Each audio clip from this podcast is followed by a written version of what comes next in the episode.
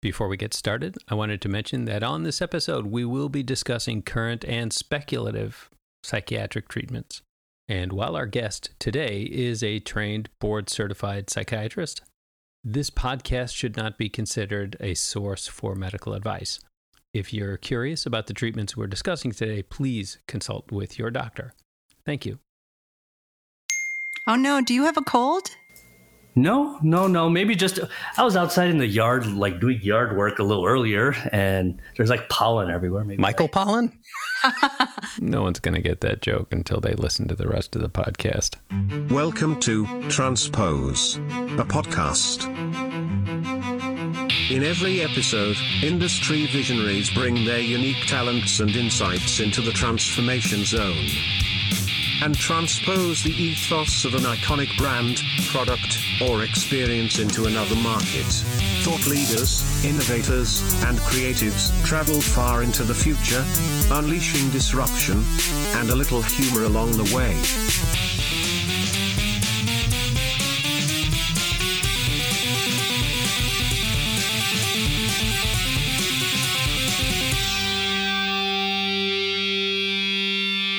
Welcome to Transpose. I'm Justin Dobb, and with me, as always, is fellow technologist, futurist, and innovator, Anju Ahuja. On this episode, we're going to talk about how innovation can be truly mind altering. Stay tuned. So, we really have an interesting topic today. Uh, we're going to talk about psychedelics and psychology. I am super curious if people are going to key in on the transformative aspects of our topic today or on the technical aspects of an innovative use of the main ingredient in a common psychedelic for treating a variety of ailments, such as PTSD. So there's lots in here, and to some extent, medicine and biology are their own technologies, and we'll probably talk about the intersection of some of that too. So, Abid, before we launch into your formal intro, we like to torture our guests with a series of words that we think describe them and their personality, and to kind of just make it more vivid and accessible. So, are you ready for your list? Yes. Here are your symbols empathetic, deep listener, observant, mellow. You're actually the mellowest person I know. Artistic, DJ producer, experimental, and unconditionally patient. So, wow. Pretend That's you and Justin, uh, I'm, you know, I've known you for a long time. So knowing someone for 30 years allows you to create a pretty, pretty good list. Um, and, and like I said, some of those traits are really very unique to you. And I don't see them across a lot of our super set of friends all that often. So it's, it's an honor to have you on here sharing yourself with us. So Uh, I appreciate You and- that. That's really nice. That, that was. I thought the list was great too. I loved it. I will send it to you, or you can have it in the recording. We can make a word cloud for you. There you go. a t-shirt. We should have a Transpose podcast t-shirt. Everybody should get their words as a word cloud. All right. I'll, So- I'll put that on, on your to do list. Okay. nice. well played. So, so pretend you just met Justin, which actually you are just meeting Justin, and you're going to tell him about who you are and what is about to happen this week, which is an amazing piece of news. So, I guess we'll say what happened last week, which is an amazing piece of news. Um, tell us all about you. Yeah. So, uh, well, I mean, I'm, you know, my name is Abid Nazir. I'm a psychiatrist, and I've been practicing psychiatry basically since two graduated residency in 2009, and since then I've been in practice uh, in a variety of different settings, and now I'm basically kind of transitioning into a lot more of the business side of psychiatry and really trying to kind of pave a path for a new treatment that I think is just extremely important that it's available to people because it can save lives. You know, psychedelic medicine. Um, I own my own practice. We'll, I know we'll get into that. Uh, I live, born and raised in the Chicago area. I have a wife who's also a physician. Uh, she works full time. We have twin five year olds, boy girl. Twin Nuggets, they rock. Yes, the Twin Nuggets. They have a good Facebook following and everything. People people are always looking for what their next uh, post is going to be about. But you know, they're pretty much everything now in my world, and you know, it's really been amazing last you know five years since they've been born. Abid, tell us about the big news. Yes. So my practice that you know Advanced Psychiatric Solutions. You know we had two locations in Chicago, and you know we basically have just completed a acquisition sale. So we have been acquired by Wesana Health. Um, and I will be taking on the role now of chief medical officer for Wesana. And Wesana is a, it's a versatile company. They have they're actually, I guess, based in technically Canada. However, you know the founders um, are from or they, they live in Chicago. Actually, one is Daniel Carcillo. He's um, a professional hockey player who retired in 2015. He was on the Chicago Blackhawks championship team, um, and he suffered from you know TBI and PTSD, um, and his life was uh, you know improved dramatically and with uh, you know psychedelic medicine. So he started this company, and he we have research and development happening for psilocybin um, with CBD compound. Um, we will be studying. Uh, MDMA for TBI, traumatic brain injury. Being he's from the you know, sports world, uh, traumatic brain injury is a huge issue with all the concussions that you see in contact sports. So it's one of the places that we are really trying to gather, like, you know, world experts and novel technologies to try to make a dent in TBI um, and the amount of TBI out there, and hopefully, even from a young age, prevent TBI by tracking certain things in the brain and being able to identify it earlier if somebody's playing like youth sports um, and contact sports when they're younger. Um, now, the acquisition is of my practices, which are the home sites, the luminary sites for a clinical infrastructure. So we're building, hopefully, we're looking to mix between building and acquiring, you know, somewhere in that range of 30, 40 clinics over the next two, three years here.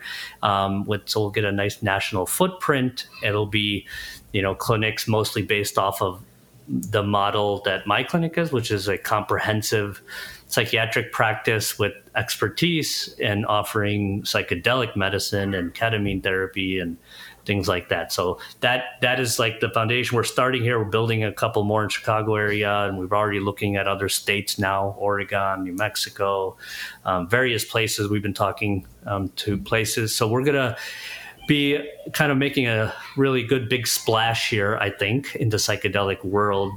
This is more comprehensive. So they have a real focus on doing evidence based, um, medically validated uh, uh, treatments, which I like. That's definitely fits in with me. Um, they also have, you know, part of the acquisition is with Psytech, which is the company I was I was originally talking to for a while. It was months in the making of being my practices being acquired by Psytech and being their CMO. So Psytech started. Um, you know a solutions device where we're got a you can use a Garmin, Fitbit, or Apple Watch, and a patient puts on a device, uh, and then there's an app facing the patient, and we're collecting like biometric data like heart rate variability, um, you know, activity, sleep. We can tell if somebody's panicking, having nightmares, not leaving their bed, you know, things like that, and it goes into a dashboard for a practitioner who's treating that with psychedelic. Um, medicine, like ketamine for now, but psychedelic medicine in the future, and actually coalesce all that data. And we're actually trying to be- build best practices. So putting that over a clinical infrastructure, and then we have a very extensive network um, of you know, like through Wesana and through Daniel's network and through Psytech's network being a, they were actually originally a, a networking and events uh, education company within the psychedelic space. So putting all that together, clinics, a device, solutions, R&D, drug development, um, you know, putting it all in one kind of sphere together. So Wesana is, you know, it's traded on the Canadian exchanges, but very soon, hopefully we will be trying to get onto the U.S. exchanges. Um, so it's all very exciting for me. Um, I'll be, you know, really honing in and just trying to play the role of chief medical officer to help, you know, expand, uh, you know, Wesana as fast and as best as I can. So now I get to officially congratulate you. I've, I've, sort of seen or heard inklings of this coming, but this is super exciting. And, you know, what a great position to be in as a thought leader and an innovator in your space. Shout out to you and your colleagues and everybody that's working in the mental health space. I think pre pandemic, mental health was not really as well understood or known the importance of it or how to cultivate mental well-being and i think the pandemic has really brought to light issues around loneliness and depression and alcoholism is on the uptake and there's so many awful things that are happening to us as just derived from this experience of being in this midst of this pandemic and maybe not having the social support networks that people did have before. So, um, so anyway, thank you for what you're doing there. I think it's really important that people embrace the opportunity to be better and feel better. And it feels like what you're describing in Wesana is the 21st century approach to this kind yep. of care. Yeah, that definitely keeping science and you know validated medical approach, but being very open to like bringing in anything that can actually help and that actually help studying it you know? There's like a whole mix of things that we're going to look at. Somebody might need brain rehab basically. Somebody might just need transcranial magnetic stimulation. Somebody might not just need psychedelics. So putting it all under one umbrella but not just making claims without having the scientific backup of it so remind me, you're the only one in your family that went down the path of psychiatry, correct? well, you know, now I have my sister in law is a psychiatrist, uh, my wife's sister, and uh, my wife's aunt is a psychiatrist. But in my actual family growing up, yes, I'm the only one, and that is the only reason I went to med school is to be a psychiatrist. So if I wasn't doing psychiatry, I would not have pursued medicine as a field. So was that like a vocation, like a calling? I didn't actually know this, by the way. So you know, it started probably back, you know, back in high school. You think you think because your friends bring, you know, come to you with with their problems and want to discuss, you're the go-to for, uh, you know, your friends to kind of have a sit down and talk it out on whatever they're going through and being told you're a good listener. Um, that was my initial like justification that I'd be good at psychiatry. But reality is actually that that's not really accurate in psychiatry. I would say that what I you know, saying I want to be a psychiatrist, but really what that meant was really I, sh- I want to be a psychologist or a counselor, a therapist, you know, whatever level, because they do more of the psychotherapy part of it than psychiatrists do. And psychiatrists, you know, really spend a lot more time on medication and the biology. So I guess I was my premise was off. You need to be a good listener to be a psychiatrist, that's for sure. So I think that helps me, but I, I, made that decision about ninth grade that this is what I want to do is be a psychiatrist. Um, and then, you know, seeing, you know, like friends and family go through depression or anxiety over the years that followed just solidified it that this is the right field for me to pursue. So, can you talk a little bit about what makes the way you've been practicing psychiatry uh, for the past few years unique or progressive? So, you know, it started, I opened it five years ago, you know, a, a private psychiatry clinic. But when I opened it, the purpose of opening it was to be the first to offer ketamine, IV ketamine for treatment refractory psychiatric conditions. And this is back in 2016. So at that point, um, there was no other clinic doing this. There was one clinic that opened up maybe about a week before us. It was not a psychiatrist running it. And I was then about a week later with, you know, being that we're treating a psychiatric condition, uh, to me, it's pretty important that the person administering ketamine, a whole new way of approaching, uh, you know, the treatment plan, should be, you know, at least specialized in psychiatry and know what they're treating and be comprehensive, be able yes. to treat all of it, not just Skills administer. Matter. Yeah. So 28 clinics, I think, came um, after our clinic opened up over the last four years. But I mean, only a couple of them have psychiatric involvement. So that I think was a big distinct, uh, distinguishing point of practice is that we were actually a psychiatric practice. And when patients come in and they they used to come from far and away to get this because there was nowhere you could go at that time. Back in 2017, people used to fly, uh, you know, even two, three states over, um, and really get the treatment, but you know now it's a lot more available.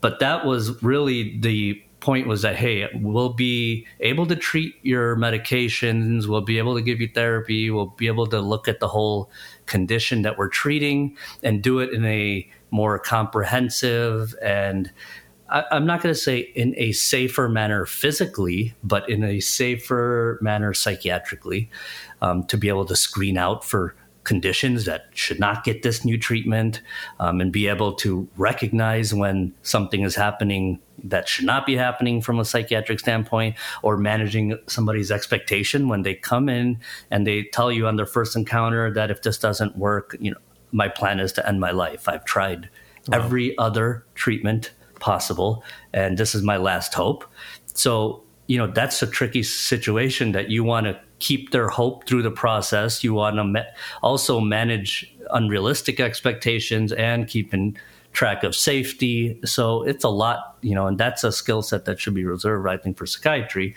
So those are the things that really, I think, stood the practice out. But right when just by offering IV ketamine, which in you know that was just pretty new back in 2016 2017 um, it was uh, it was kind of like a reason for other, I would say, practitioners in the area to really question what I was up to. You know, the side, side glances that you know, telling their patients don't. You've always had him. this like quiet, under the radar maverick thing going on with you. Like yeah, you know, you I, were a DJ for a while before any of us knew it. I was trying. I was trying. I was trying to. I don't know. I guess approach it in a safe way and a quiet way because I didn't want to attract attention to me, but at the same time how am I going to get patients to be aware that there's this new treatment that is, you know, m- more than twice as effective as what they're used to getting and it's available for them how am i going to do that when nobody knows about it so obviously we had to market a lot in the beginning um, you know like radio and things like that. And so we had to get ourselves put, put ourselves out there um, which when patients would come to us we would always say we need to speak to your treating psychiatrist. And they'd say don't don't talk to them. They they told me if i come see you they're gonna you know fire me as a patient basically. Wow. So you were kind of ostracized by your oh, community yeah. of colleagues? Yeah. Well it was either it was either yeah ostracized or it was actually um, a lot of support it was like one or the other um, okay. um, people had opinions but many of the people in my field were questioning and doubting why I would be offering this when it's not FDA approved. It's too soon. And to be honest, just knee jerk reaction that, oh, well, ketamine is addictive or psychedelics are addictive, um, which is not actually completely accurate. It really depends, um, you know, on the how, how it's offered and how you give it, but it can actually help addiction. There's a lot of data to support that. So I was, yeah, I was looked at um, kind of as a, a risk taking, you know, maybe he's a little out there, or it was like, hey, this is the one, this is the person to go to because I'm struggling with improving you and he's offering something new. So I mean, it was both. It was a mixed bag. But you know, once uh, once it kind of gained traction and and the FDA approved an offshoot of ketamine called Spravato, that was back in you know maybe two years ago. And when that came out and FDA approved it, suddenly the room was filled when we'd go to tr- Spravato training with the same people who I know may have. you know, actually, I did know, but you know, my patients would tell me. Um, but they're all in there trying to learn it now. Now that the FDA gave their blessing, so so when that was, you know, considered experimental still or off label, um, when was the moment or what was it like when you realized this is something you needed to offer?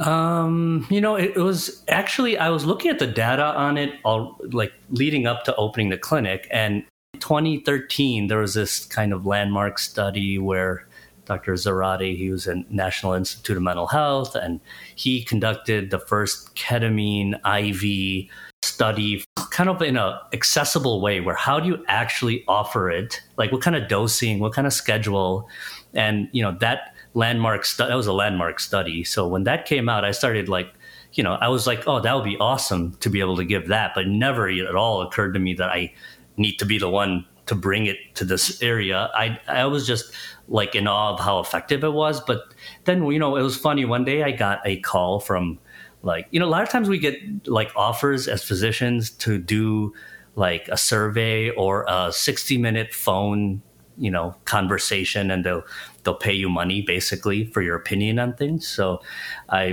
did one of those and the whole thing was about ketamine. It was all about ketamine. Um, so i you know i discussed my viewpoint on it which was very favorable that there's a suicide epidemic here and this is the most effective thing we have that yeah. we can actually offer patients for suicide. I'd be all for it.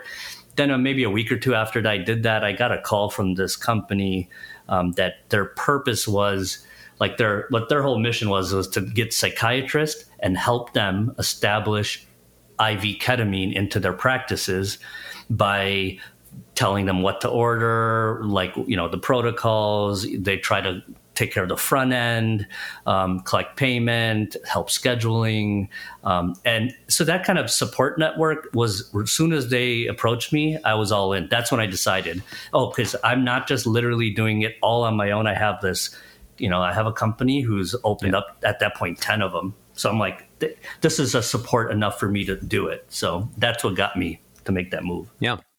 So, for the the technical types in our audience, can you, in as lay terms as possible, explain why is ketamine effective at treating depression? And then, if you can also segue into psilocybin in therapy for PTSD and other ailments, like why do these work at the biology level? I would when I usually try to frame how do these work, I usually will say it in you know two three different ways like there's the biology then there's the psychological benefit and that's a little different than the biological benefit um, so just starting the biology part of it we normally right now for the last know, 30 40 years we're even longer we're in the era of monoamine neurotransmitter hypothesis which basically we're talking about when you hear serotonin mm-hmm. dopamine mm-hmm. norepinephrine these think of them as like hormones in your in your central nervous system and they're going brain cell to brain cell, and then they regulate different emotions um, and different psychiatric symptoms, um, as well as even non psychiatric symptoms. So, looking at what we had been using, you know, we went from an era when it was very psychoanalytic, meaning it was all the Freudian you know kind of approach it's or it could be sit on the couch it's really about going back to the past and trying to discover, you know, what are the root causes of why you feel what you feel now. Um, it switched into a very biological. It was a swing right into this that you know depression is a medical condition and there's a biological basis and the basis was basically the thought was that serotonin dopamine norepinephrine these neurotransmitters if they're going brain cell to brain cell and you're transmitting them, you know, they're functioning and doing what they're supposed to do. Dopamine helps with like reward and pleasure, uh, motivation. You know, norepinephrine can help with pain, energy, sense of well being. Serotonin does like anxiety, obsessions. And so they have a variety of functions. And then if you transmit them, they have to go through a receptor. And the serotonin receptor or norepinephrine receptor or dopamine receptor. They're on the next nerve cell. And when there's no receptor, then that serotonin that gets released, for example, can't move forward. And if it can't move forward, it goes right back up where it came from. They call that reuptake. So when that happens and your levels are low, your brain starts getting rid of the extra receptors. They call that auto regulation. And it basically just kind of kills off the ones it's not using in a way. Mm-hmm. So now your capacity to actually transmit serotonin is lower. So, example, you're like, let's just say you, um, you know, you're at a funeral and you're, every, you look around, everybody's crying, right? Everybody, everybody looks clinically depressed, mm-hmm. um, but they're not, right? They're they're grieving. Um, their serotonin you know release could be lower but the receptors are still there. So once they process the grief and their serotonin levels go up they'll be transmitting again they'll be okay. Or if somebody smokes a joint and gets a panic attack you know they don't necessarily have panic disorder. The you know the weed probably did that and plummeted the serotonin levels. So as long as they stay clear of weed they should be fine. But if your levels stay down long enough then your brain starts getting rid of the extra receptors. So now you could be sitting with your you know loved one watching Netflix and you don't know why but you're sad or you're anxious even though you sh- you feel like mentally like I should not be feeling this.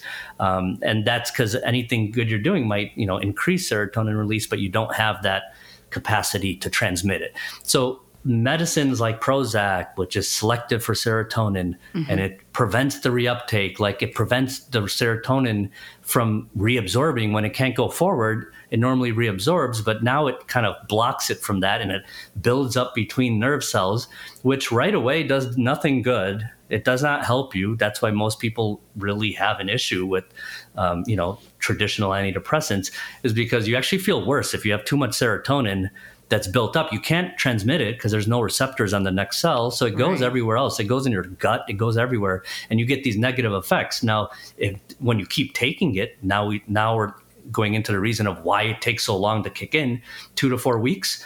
Your brain is rebuilding receptors because it notices there's a lot more serotonin, so it's upregulating, and then you start feeling better. Problem is, success rates like 30% roughly for you know traditional pharmacology for depression.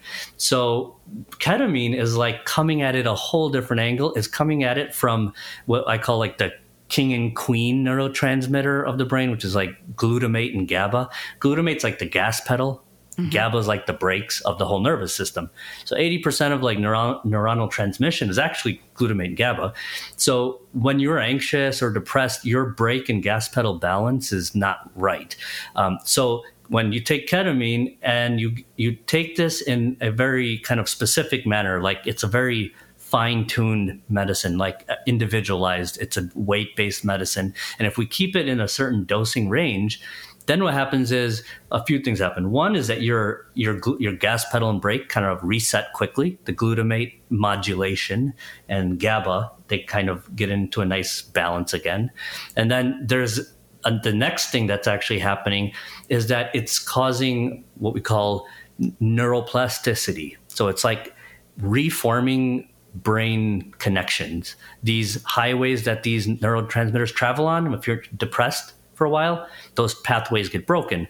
So there's actually protein building happening from ketamine, which is actually acting to release this thing called brain derived neurotrophic factor, BDNF, which is like somebody on a blowhorn like signaling the repairmen of the brain to start building those tracks again, fixing the potholes, you know, on the highway, and the highway's not been used. Um, so it actually repairs that. So while you're repairing, your brain is actually malleable, and you can, you know, like learn new behaviors and new mindset and new cognitive framework. Um, that's something that you know SSRIs and like traditional medications we've been using don't do. This kind of neuroplasticity is builds on itself over the course of ketamine through you know we do several six infusions over two to three weeks, and all that time it's building and building where you're actually getting improvement and connect in your connections and you're reshaping your brain. So that's the biological um, you know benefit of ketamine and psychedelics do that even better and more effectively. Um, but they also do another really unique aspect where they turn the, the default mode network off, and that is this connections in the brain specific area that's like basically everything that's happening in your mind all the thinking and daydreaming and dialogue in your mind when you're not doing something consciously mm-hmm. that is overactive for people that have depression or anxiety um, and even obsess- obsessive compulsive disorder like it mm-hmm. could be so intense where that is dictating everything that you're you can't really focus on anything else it's because your brain has become constricted into this one kind of like pattern. So the default mode network, turning it off turns all those thoughts off, and the, it gets quiet in your brain. Um, it clears out all that noise, and that allows you to be present um, in the moment. Listen to somebody, uh, be present when you're listening, be and really kind of live life from a whole different vantage point. Something that people have not been able to experience that for let's it's been decades and they can after one dose um, you know of a psychedelic especially when you're combining it with therapy and prep and you do it could be it could be life changing just instantaneous switch like that gets flipped and you're open again. So, without revealing obviously anything confidential about your patients, is there an anecdote or a story you can tell us about a patient that came in with you know, in a in a sad state of mental affairs, and you know, left in a completely different condition, positive condition, obviously. Yeah, that'd be better. yeah, that would be better. Yeah, um, and that is usually the case. Actually, most of the time. Um, now, actually, uh, I would say, I mean even from the first one, I was just amazed at the next time the person came in. But this one patient in particular had tried everything you can imagine, had been pretty much determined, you know, to end her life. And, you know, this was kind of a like a last ditch effort to see if it could get better. Um, very, you know, maybe hard for her to even trust a psychiatrist, a psychiatrist just from all the past failed attempts at treatment and you know I was with her mom. Her mom was there as well and really just really nice people and just want to help them so bad. And and when we do the initial infusion the very first time you know where we measure your depression we measure your anxiety and it showed you know really high off the chart level of depression. We do a rating scale and that phq9 and that score showed extremely severe almost the top, highest you can score. But the next time that she came in, so I mean, there was concern about safety. There was no like real interaction, smiling or normal, normal like social approach. It was actually kind of a more of an intense um, helplessness that was palpable, and mm-hmm. the anxiety was there. But the next time she walked in, I mean, she basically hugged my practice manager, hugged me, and mom was in tears, and so like she's like, I have my daughter back. I have my daughter back. She ate dinner with us, first time in 15 years. First time she's talked about anything future looking. And this was just after the one treatment. Wow. By the time we got our score on the third one and then the sixth one, I mean, it had dropped from the 26 out of 27, which is really severe, and it had dropped down to a two by the sixth one. So, and this was psilocybin, correct? Not no, ketamine. this is ketamine. That now, was ketamine. Okay we don't have psilocybin available yet, right? So, and that's a whole different discussion because no psychedelics are available in Illinois, um, and really, they're still Schedule One, so psilocybin is still federally considered illegal. Um, there are now municipalities and states that are, you know, Oregon was the first state where they've approved it for medical use, but that's not actually in use yet. It takes takes like a year to set it all up. So we're not there yet, but it will change everything when we fast forward five years. It'll be a whole different discussion. It'll, I think, it'll become the standard of care. The only thing we have available right now to play with in this arena is ketamine, and ketamine is not really a psychedelic, to be honest. If you're gonna be technical, it affects, you know, like different it doesn't affect the same way a traditional psychedelic affects the certain subtypes of receptors however it does cause dissociation, which is like getting pulled out of your body, which is basically like an altered mental state and a new vantage point, which is the underlying benefit to psychedelics. And that biological benefit is always supported with ketamine. It, this is very similar now to psychedelics. When somebody is infusing ketamine, you're having an experience that hard to put in the words. And it basically your vantage point is different. You could be having vivid memories of things you haven't thought of in a long time. You could feel like you're almost kind of going on a journey. It could be very spiritual. You can see yourself in a different light.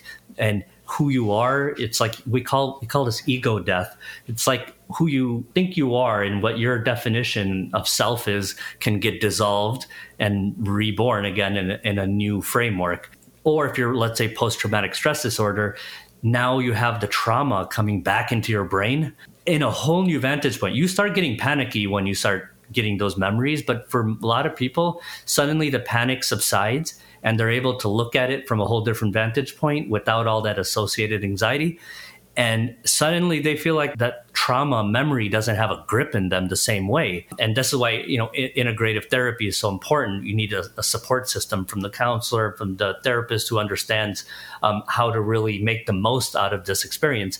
Now, when you come out of a treatment like that, you could, I, you, I hear this a lot. That was like you know, four years of regular therapy I've been doing all in 45 minutes. Wow. that was a lot. Yeah, it, it's it's intense. I mean, honestly, it's not, you know, it people wonder like, well, if you're, you know, a patient just coming and getting high there, You know, like, is that what they're doing? Now, you know, to me, it's all we don't have like time for that kind of a discussion that hey you know like they need to understand there are you know there's an epidemic happening um, for there's a suicide and depression epidemic and our treatments don't work and there's even you know like the opioid epidemic and these you know these new therapies they work far better than anything we have so my goal is you know, make it accessible. And ketamine, I wanted it to be available. When you compare long term side effects to you know, an SSRI, you can't really just assume that ketamine's more dangerous long term at all. In fact, I'd almost argue the opposite. So I'm just going to come right out and ask because it's my job to ask the politically incorrect questions. Do you think the reason why psilocybin has not progressed as quickly through the regulatory approvals and all of the related approvals is because of the baggage that it's burdened with from you know the days of the psychedelics like you know merry pranksters all that stuff as opposed to there's an ingredient within it that actually is very constructive. Yeah i mean you know there's like the common kind of like framing of it's always uh, like you'll sometimes come across like you know three waves you know the third wave that we're in like first wave generations of plant medicine you know psychedelics that are in plants like ayahuasca and ibogaine you know mm-hmm. for generations that was around. And then there was the whole you know the in like 50 60 i see the 60s primarily le- leading right into the early 70s and that whole time period when it was being used by psychiatrists and, and psychologists um, and being studied aggressively all that was going great. And the data is undeniable but you know there was so much political um, you know pressure back with with Nixon and and the war on drugs and you know putting it in the Schedule One and putting us in the dark ages, setting us back you know two three decades of no no research happening because it would have all we would have been in a whole different state or situation by now if that wave continued. Um, but since you know now we have it in the third wave where you know with I don't know, I guess the culture has changed. Acceptance is a lot better now. And now the studies are are skyrocketing, the number of studies. And it's it you can't really stop it because it, it's proving itself. But the FDA has a process and you know they need to have a process and it takes time for things to go through. So I would say really it's uh, that got us delayed to here. But at this point now there is a lot of money supporting studies for this, and there's a lot of attention on it. And you know, FDA did designate like ketamine and Spravato and psychedelic. They, they designate them as breakthrough therapies, so it can speed up you know the process but it still takes some years right and we're bringing something from schedule 1 all the right. way to the medical use and that takes money a certain threshold of research um, you know design that you need to meet and all that needs to happen. So ketamine never got its approval IV yet, only because it's generic. It's been around since the 60s, and it takes a lot of money to present your studies to the FDA and get it. And there's nothing that you can like patent on ketamine. Um, so there's no far, you know, big pharma, I guess, behind ketamine. They were trying to get their own, um, you know, molecules, offshoots of it that can be patented. That's how Spravato got its approval um, is because it's it's S-ketamine, it's not ketamine, it's an isomer of, and they got the patent, so they supported it. It still did a big service to everybody. It got it pushed through. Then it's starting to get approval by insurance payers too. So all this is like a domino effect, and it's going to change. But I would say where the very first psychedelic, the timeline and it's from the brilliant work of MAPS, Multidisciplinary Association of Psychedelic Studies. They've been the pioneers of this of these studies. It's MDMA, and it'll be the first one, hopefully, and that should be in 2023, is what we're hoping, um, and that will be for PTSD specifically. That was the first indication and the first psychedelic that's been presented that got all the way. Th- we're in phase three trials up now. So, well, an MDMA I thought was historically used in therapy. It was, but not after it turned in. You know, this is Schedule One again, federally yeah, illegal, right. can't use it. So in the underground, I'm sure it was, um, but you know, it can be power, very powerful in treating PTSD, especially. Hmm. Um, we're talking success rates like remission rates, you know, in the 80 above 80% and and it even 6 months out and you know 2 years out the the rates are still really high. So it's just mind-boggling how well it's working, but people need to remember that and, and FDA knows this very well too that it's not the drug itself, it's the drug with the right therapy because all these studies are designed with you know integrative psychotherapy surrounding right. it and a way to give it where you get benefit. If it was that easy, then all the kids, you know, hitting the clubs who pop Molly should all be, you know, just doing great. Very now. well adjusted. Yeah. Yeah. Exactly. Boolean types. So empathetic and doing well, but it's not like that. It takes more. It takes therapy with it. Okay, well, that, that, that brings me to uh, a question. So I did read How to Change Your Mind, um, Michael Pollan's book, and he talks a lot about that importance of set and setting and and having that guide uh, to through these experiences.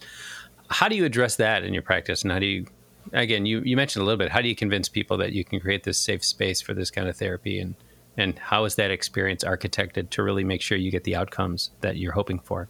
Yeah so it's i mean it's that's a it's a good question because like you know there is different i guess you know i guess arenas where you can go to a a retreat, let's say they call they call them retreats, right? You can go to Mexico or Jamaica, and there are multiple psilocybin retreats that have some the the good ones even have you know tr- you know certified psychedelic assisted psychotherapists on staff and maybe uh, physicians some of them maybe not so much but and that's one way to go do that and it's a whole different arena you know my arena is it's the medical paradigm is where our goal is to bring this into mainstream psychiatry and medicine and make it accessible for a lot more people. So ketamine is the only one. Now ket- that we can use right now. So ketamine is when each psychedelic is different. Like so if i you know, if it was an MDMA session or a psilocybin session, those are like eight hours long. I mean, wow. You know, you're and it's it can la- it's intense. It lasts a long time. You have usually two therapists in the room with you, and and it and it can you know go the whole day, and it's a whole different process. Ketamine is actually a lot shorter acting, right? So I mean, people come in, get their treatment. Their it's an infusion anywhere forty to sixty minutes, and basically you know, even anywhere five minutes later, people are feeling a lot more with it. Um, you know, worst case scenario, people might feel out of it for the rest of the evening. Um, but you know, you wake up and you know it's, it's not lingering or anything. There's no lingering effects, and people wake up when there's no restrictions the next day. So I, what I do is this is what really it's important to me is that I I prep somebody because it's in a doctor's office so it's not like I'm, you know, they're going to Jamaica and they're in a nice place yeah. on the beach and there's a retreat, you know, ability. And that and set and setting is is crucial. Like it is very important that your mindset is right and that the setting is safe, um, that they're the you know the person feels safe in that setting and it's conducive to having the best experience and getting the most benefit. So we can only do so much in a medical setting, but there are some key things that we're going to do. Like one is prep the patient for what to expect. Make you know, there's some basic things like make keep the room. You know, have usually we have like hue lights on, right? Like you don't want a, a big white you know fluorescent tube light. Um, you wanted most people wanted dark or a slight you know hue tint to a bulb. Then you know you want it as noise insulated as possible, so you're not hearing background noise from the office. Um, you know, just people walking by the door. Um, you know, you want it to look kind of like a spa like feel in there. Um, you know, just kind of that setup, and it doesn't look like. Uh, you're getting on a medical bed and you're in just a and you hear beeps and you know little things like even yeah. disturbing somebody like put checking their blood pressure we used to come in and check their blood pressure by the velcro and pulling yeah, that off right. Now we just monitor it on their finger stick so we're not bothering them the same way. And then we put therapists in there or not depending on what kind of uh, indication and what the preference is. So it's just about giving them a, a good well like they know what to expect and you've prepped them and and all of that's taken into account is how that hour is going to go in that room. So there is active therapy going on while they're getting their uh, infusion? It depends sometimes. So uh, some some patients a might not feel even capable of doing i guess therapy during because they're just a little too out of it to really engage um, with a discussion with the therapist. Um, some need that support and they get it. If i give iv ketamine most of the time people don't really want the therapy during but the therapy needs to be there linked before and after in between these treatments and framed specifically for what are we going to get out of this treatment? What is what are we going to work on? What was the experience like? What's the meaning of what you experienced? And all of that needs to happen. And it's usually done i tell most of my patients to try to like let's try to do therapy maybe like i don't know an hour or two three hours later like that day same day just yep a little when you're coming down and you're able to really talk. Now, if I gave it to like a lozenge or something, and it's a different way of you know administering ketamine, that could be a 90 minute you know therapy session with ketamine facilitating it while like after you've taken it and now you're actually doing the therapy for a while because it's not as intense got it you spoke a little bit about safe uh, you know, a safe space to experience this. And, you know, that term gets used a lot in innovation, um, which is kind of paradoxical because really amazing innovations are inherently kind of unsafe. Like you have to kind of break the ideas around you or break the concept of, you know, whatever it is in order to get through to something much more um, wonderful, I'll say.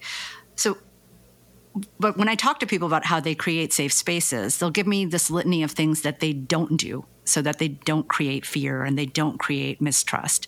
But in medicine, if you have a resistant patient to a therapy that you think would be profoundly effective for them, how do you establish trust by doing things proactively to encourage them to try to do this new thing? You know, because getting rid of addictions, conquering, you know, childhood trauma, dealing with PTSD, that stuff's inherently terrifying for a lot of people that suffer from it. How do you take them on this journey to that therapy that can help them, to the remedy. Yeah, no, I mean there is uh, there is a lot of resistance um, in many kind of situations with patients. So I, well, a is that I'm usually taking my time with that, right? Like you can't always convince somebody right away that this is the best approach. Now, my my approach is always like education is how I would interact with the patient is educate them as best as I can. Um, and I'll get into all sorts of things like success rates, history of treatment and psychiatry. How did this develop? What to expect? I'll and I'll never pressure them that this is what you need to do. After a while, at some point, the light bulb kind of goes off. Where you know what? I here's how I, I feel works. I'll be like, "How you haven't tried this, this, and this, and let's try it." I give it this much chance of success, but it, you never know it could work. So I'm never pressuring them. I'm like, if that doesn't work, I don't really know what else I can do except trying these new innovative therapies. So once you know, if somebody feels in control of their treatment plan, they're ed- they're getting educated. They know we're not just trying to push this new treatment on them without like that's one of the worst things that can happen and it's something i worry about in this space just because there's so many clinics now you know you, we want to make sure that like they're it's a big move. Like they need to know they're putting time money in experimental therapy so, you know, I'll I'll go over all these analogies about how ketamine works, how to make the most of it. Um, you know, I'll tell them kind of like where it's heading in the future, how we're going to make sure they stay safe, what's the like prevalence rate of different side effects that you know you can have during a treatment. I go over it all, and so we actually will do like a. They'll usually get an hour with one of our providers, an hour with the medical director. All that is even before they get approved to start the treatment.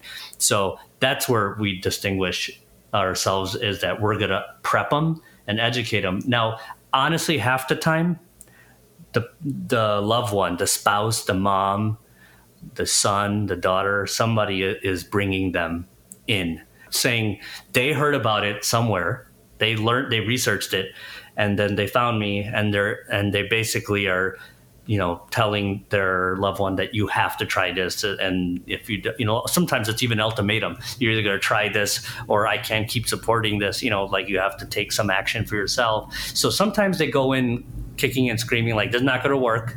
This is all BS, and that's it. And this, I'm just doing it because you know my loved one telling me to do it i'll take it like i and, and i'll usually tell them i'm like i agree that's a crappy situation to be in but I'll tell them like honestly, I feel still hopeful that after one or two treatments, like tell them you need at least four, that you might be saying a whole different thing at that point. So I'll take my chances. And honestly, a couple uh, treatments into it, I've noticed that a lot of times um, people are night and day different after they've had that. And the ones that were the most resistant, they are the ones who can completely have a turnaround that's night and day. And they're the ones who are kicking and screaming going in are the ones that are like, wow, that my life is, I feel like I have my life back again. That's funny. That's the whole challenger becomes a champion. It's sort of like how you were describing the colleagues that didn't have a positive reaction to using experimental treatments and now are studying how to do it. Yeah. Is this something they'll have to do for the rest of their lives, or is this something that you help them get to a more manageable state and hopefully they don't need it either for a long period or ever, or how does that work? You know, if they have tried, you know, a lot of other treatments out there, things like transcranial magnetic stimulation or ECT, and they've done genetic testing for meds, and and it's been a long chronic illness. You know, uh, to be honest, a lot of times they will need to maintain on it at some interval. Okay. But if somebody kind of comes in, then maybe they're really not doing good in the moment. They're very acutely ill, but there still is a lot of ways to approach treatment. Like they need to do more therapy they haven't even explored, or other treatments that they haven't explored. Then I'll, my discussion will be that our goal is to graduate them off. Um, once they've established on ketamine, it's working for them. We figured out how long it lasts for them. Everybody's different. Like some people can go six to eight months and come back for one treatment and they're good, and some people need to come every two, three weeks and everywhere in between. So once we establish how long it lasts, then at that point, if it's lasting like four months at a time, I don't just say you got to now try. You tried Prozac, now you got to try Paxil to me it's like a risk benefit thing. It, to me there's more potential harm from that. And i'm okay with giving them one infusion every four months. But if they're needing it every three weeks or so then we're starting to like optimize their meds do other treatments and ketamine will help them or psychedelics will help them get in that mindset. And their brain is like i said like neuroplastic and malleable. Mm-hmm. and if they do all that right they can graduate off.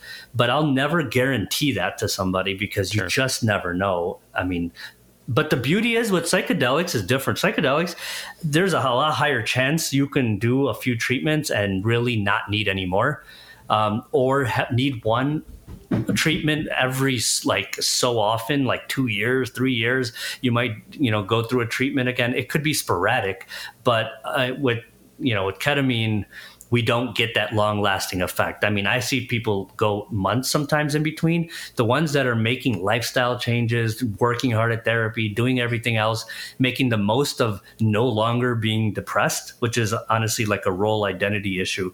You're always, if you're just used to always being sick with depression or anxiety, it's hard to like get your mind to say, you know what, I'm I will be okay, and I'm not going to go reverting back into um, the same depressed like mindset. Mm-hmm. So. So you've made a reference to other psychedelics, and and and we realize that you know a lot of these are not on the table yet. But what other kind of Schedule One drugs or or compounds do you think really are worthy of this exploration in mental health care? I, so I mean, I think all of them that fall in the psychedelic category are worthy you know worthy targets to study. Um, the primary ones, obviously, right now, where there already is um, you know movement to you know get these pushed through the FDA, and the studies are happening. So it's MDMA for PTSD, and then there'll be um, other indications. You know, the company that I am part of now, uh, one of our main goals is to study it for traumatic brain injury. I think there's psilocybin, LSD are the ones that are already underway, and as well as uh, ayahuasca, which has got like uh, DMT in there, and you know that a more powerful psychedelic. Um, there's ibogaine, which is really good for opioid use disorder, and so ayahuasca and ibogaine are you know like plant medicines so they're mm-hmm.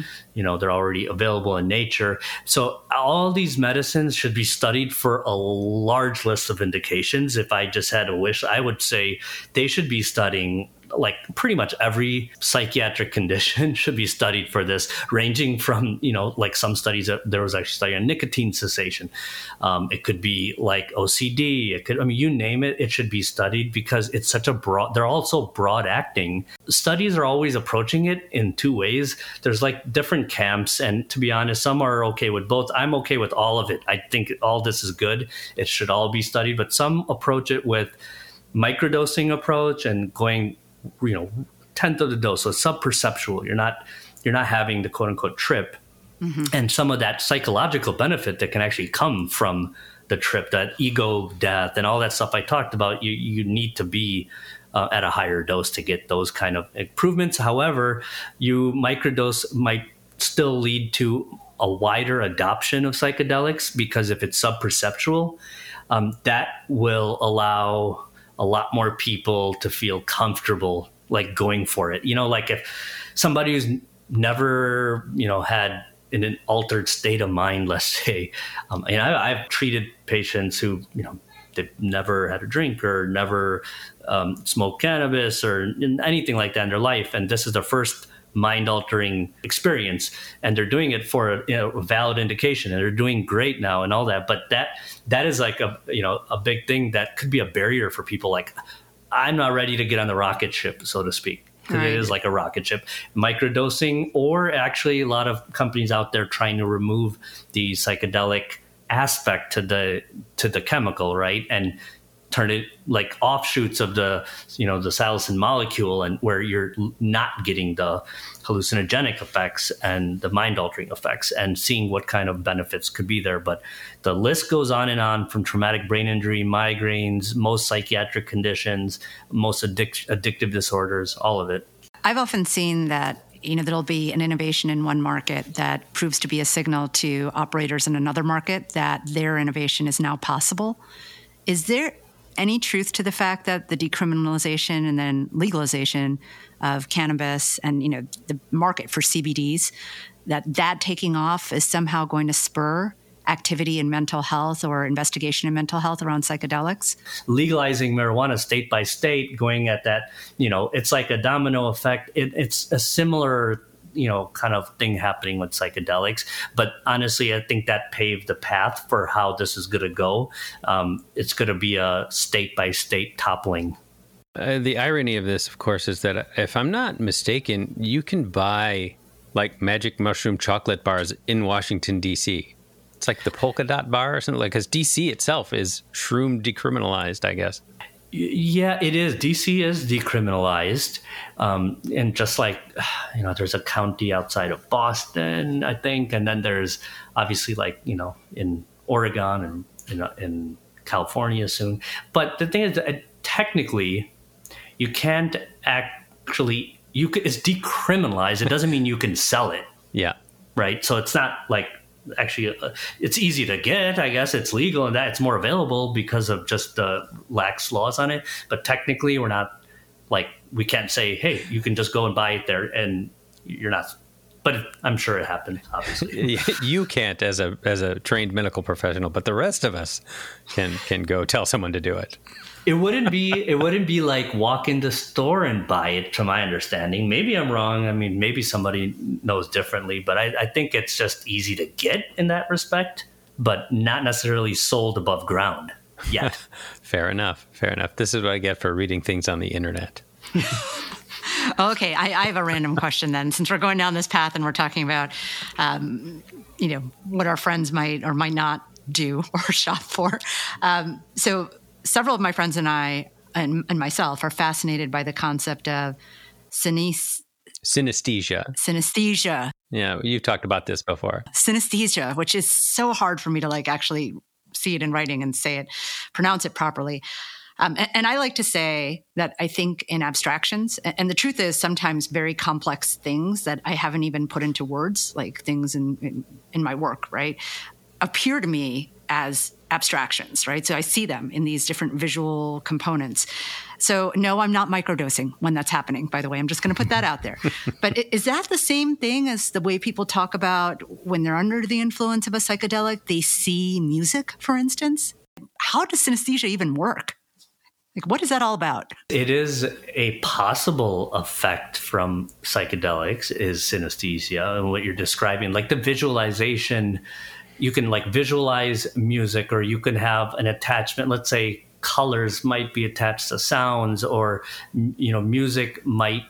uh, You can almost visualize music all of that is possible, but it's not a guarantee. It's just one of the effects. When you see a visual of a brain, but you see connected to each other, the different parts of the brain and all the tracks that are connected normally, and then with psychedelics, you'll see like, you know, a few lines kind of scattering across the brain. Like shake all that up suddenly and plug in all the wires and give them a million different pathways again, and things start connecting to each other. Your vantage point changes, and suddenly you shake it all up, and, and you have all sorts of avenues you can take, which allows you to see the light in different pathways and that you're not stuck in only looking down one.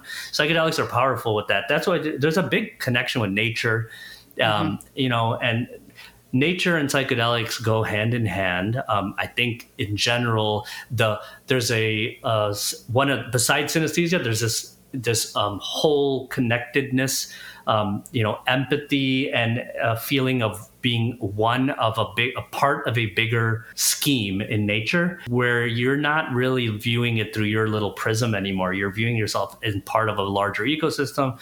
I mean, that's something that you'll hear about a lot when you're researching psychedelics. So nature really helps that, obviously. So you know, being that's why retreats a lot of times are outdoors, and you know, it's it's almost like a, a, a therapeutic benefit to be kind of immersed in that.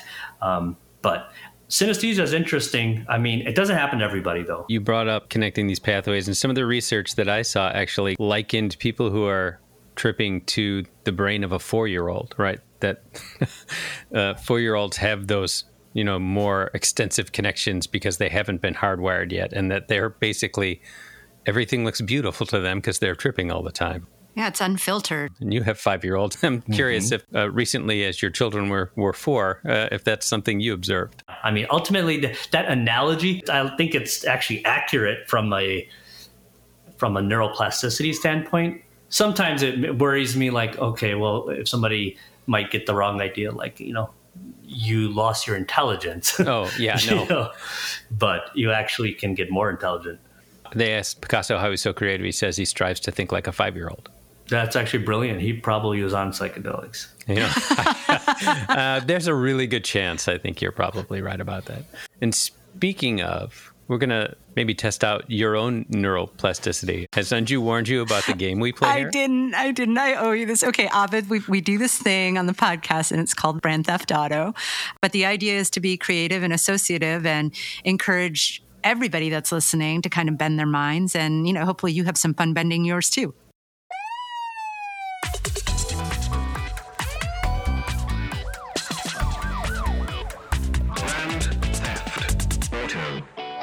Okay, so Abed, are you ready to play the game? Yes, sir. Let's do it. All right, we're going to take our first mashup here, and I want you to think about hybrid humans. In your brain, I want you to meld Sigmund Freud with Steve Jobs and tell us what their new mental health business looks like. Um, you get an app maybe, and you basically talk to the app and you give it your life story, um, and then it will put it through some algorithms and calculate all the psychoanalytic history and come out with like two, three actionable like assessment and recommendations. you have you have mama issues. Please proceed to the nearest Apple store. Well, I thought we were going to end up in the movie Her. Well, I'm going to start that uh, uh, pretty soon. I think that now that you mention it, I think that's that's a pretty easy app. As long as I don't get held accountable for actually helping anybody, um, it might be entertaining. okay, we talked about synesthesia earlier, so for our next item, what I want you to start thinking about is, let's say a Michelin star restaurant wanted to design a dining experience enhanced by psychedelics what would they need to know to ensure it's a positive experience? Uh, you probably wouldn't recommend they do this, so I'll, I'll give you that out. But if they were determined to do this, what would you tell them they need to to understand? Uh, probably to make sure that they have a safe place for somebody to have a little bit of their own space that's not polluted with noise. They need to do all that ahead of time, get the food order set, get everything situated, have a, an area for people to be where they're not overly stimulated. And then that's so everybody could have a private table maybe. And that each table instead of a wait waiter or waitress it probably needs to be um, a therapist that also can bring the food out Probably no knives or forks. yeah definitely yeah no weapons that would be that would be good I like the dining for one concept, though. That's kind of interesting. You know, you go with a group and everybody sits at their own table and then comes out of the experience and compares notes. Talks about their birth, their childbirth, their death, all the things in between. But really, I'm thinking about you know synesthesia restaurant, right, where you're they the color of the plates might change the flavor of the food and things like that. overall don't know if it's a great idea You you cannot recommend something like this, I'm sure. I definitely hesitate. You know, that's like it's just intense. You know, like trying to eat your dinner, and they're just so. It's just such an intense experience. So, like when you're getting that treatment, I can't even imagine somebody sitting at a restaurant trying to do that. But I can't imagine someone having an appetite. yeah, actually, people don't really don't. Yeah. I mean, they, they can't really eat for a while. They're actually quite nauseous. Some at least with, I know ketamine it gets you pretty nauseous. But even even with high dose psychedelics, you can get like So, nauseous. so maybe it's a virtual meal. It's not like a real meal. Maybe we just spray things that are aromatic or. Yeah, the music though, if we were doing it, the music would have to be. Uh, you got to be mindful of that. Music and psychedelics is a whole nother field. So there's some research and science behind it. There's definitely attention on it.